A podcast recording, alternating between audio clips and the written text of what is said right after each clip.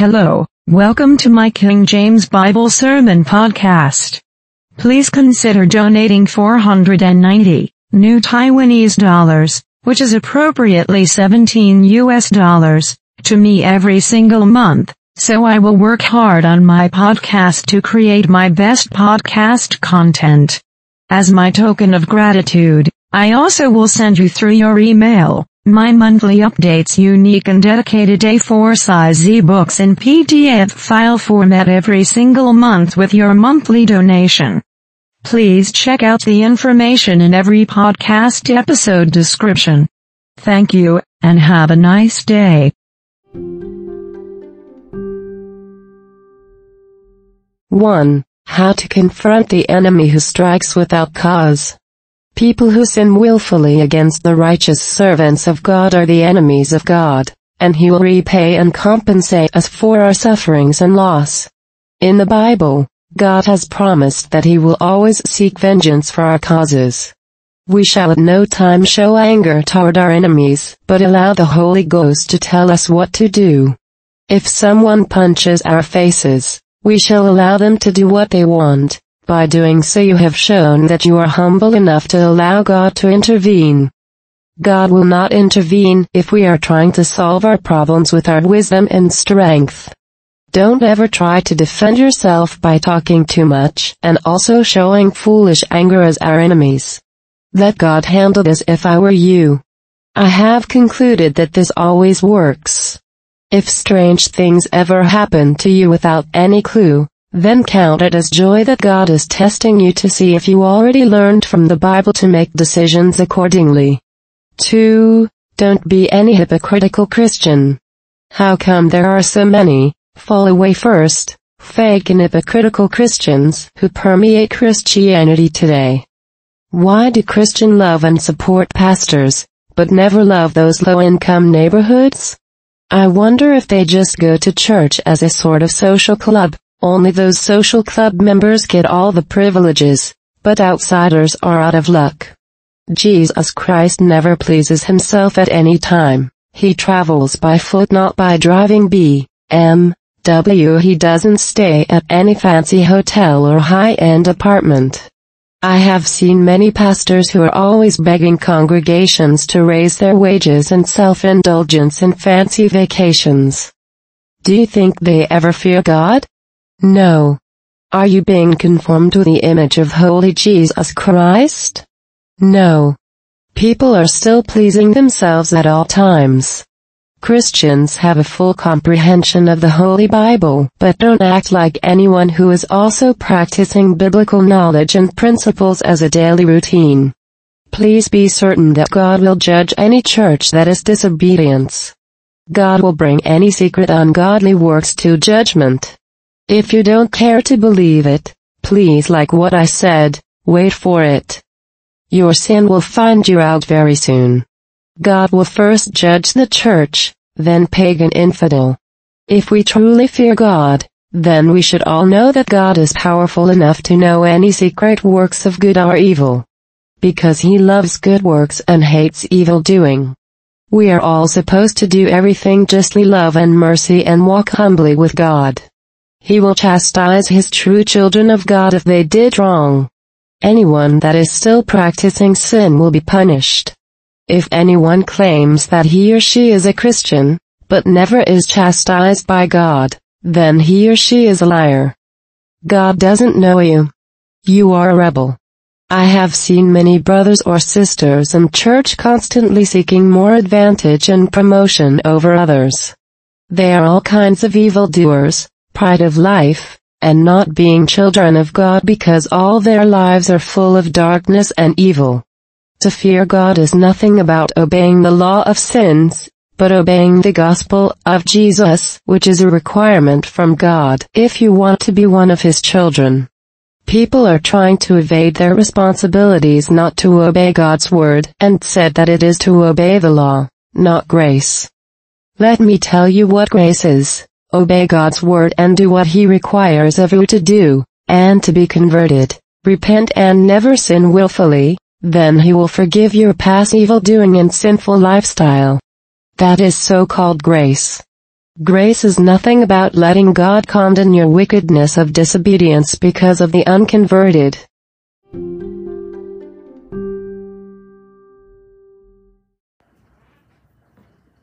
Hi, everybody who are love of Christ is my fellow believer, my beloved brethren. In Jesus Christ's name, we shall preach James Bible, the Word of God, to everyone who, who are in need. My video on demand channels is all about preaching James Bible in the, in the biblical way, in the scripture way, and accurately, and consulting Holy Ghost and meditating day and night of the the principle of the our Lord Jesus Christ. Today I'm going to share a faith, my faith, about Book of Romans, chapter 15, verse 13. Book of Romans, chapter 15, verse 13. Now the gods of hope fill you with all joy and peace in believing that ye may abound in hope through the power of the Holy Ghost. I repeat again, now the gods of hope fill you with uh, all joy and peace in believing that ye may abound in hope through the power of the Holy Ghost. Now this verse is talking about how God bless us God bless us for giving us knowledge of the scripture, knowledge and wisdom of God. Man, man-made wisdom knowledge is stupid, is foolish. It's nothing compared with God's knowledge and wisdom. And God is giving us the wisdom knowledge of God that will bless humankind. By the King James Bible, the scripture is the the book that everybody should read for concerning their salvation, their eternal life, not just this, this life, but the next. So God's knowledge and wisdom become the Word of God, and the Word of God is what we shall read it and meditate it day and night, and then obey the gospel not just to read it, we should obey the gospel so that we can receive blessing from it. Otherwise, the blessing cannot come to us. So, Holy Ghost is the one who inspire, inspired the Word of God to men, to some godly men in the Old Testament and New Testament.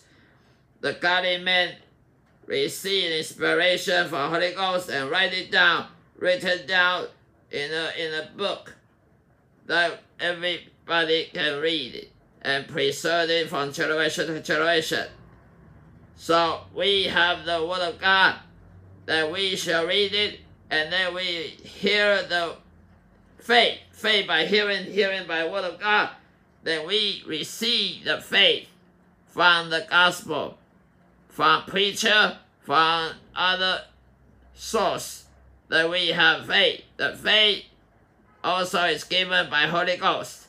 You cannot produce faith by yourself. Don't believe preacher said, I will teach you how to have faith. You cannot teach people to have faith. Faith is the gift of the Holy Ghost. If God touch your heart and make you repent and make you return to God, and then not doing your own rebel, or, or rebellion against God, He will give you Holy Ghost to seal your heart with the Holy Ghost. Then He will give you faith. The faith that will produce repentance, will produce born again experience. Then the faith will produce hope. The hope of eternal life, the hope of the scripture is re- reality, is the truth. Nothing, not, not vanity the, the Word of God is not a liar. It's truth to salvation, to our eternal pathway of life. So the faith produces hope. and hope produces joy and peace. If you are true born again Christian, you shall have joy and peace. If you see, sometimes see a, a Christian who are sorrow, who are sad, uh, they are miserable. They look like something goes wrong with their life, with their lives. That is not hope. That is not joy and peace.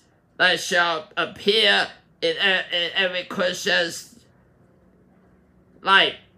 If joy and peace not not going to be found in your life, you are not Christian.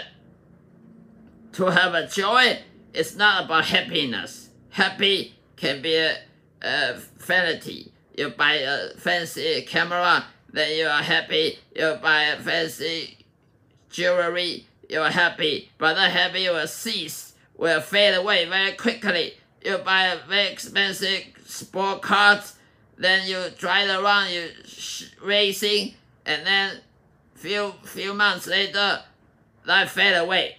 The true joy is nothing about you buy something, you, you met a, a girlfriend.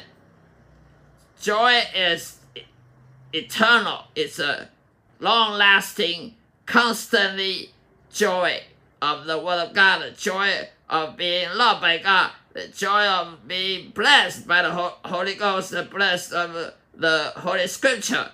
That kind of joy is nothing about fading away soon enough. When you purchase something that you dreamed of, and then after many days that it will fade away. Joy is the true joy of the world.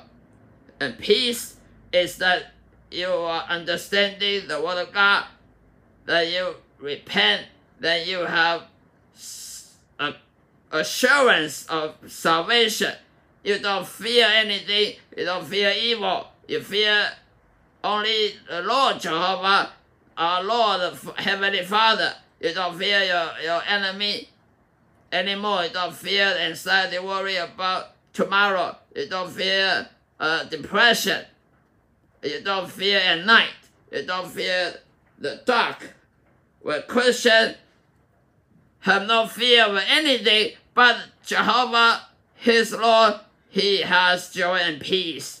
And that is come from the hope. And the hope have come from faith. And faith come from the salvation of the Holy Ghost. But Satan, our enemy, we do have enemy as a Christian.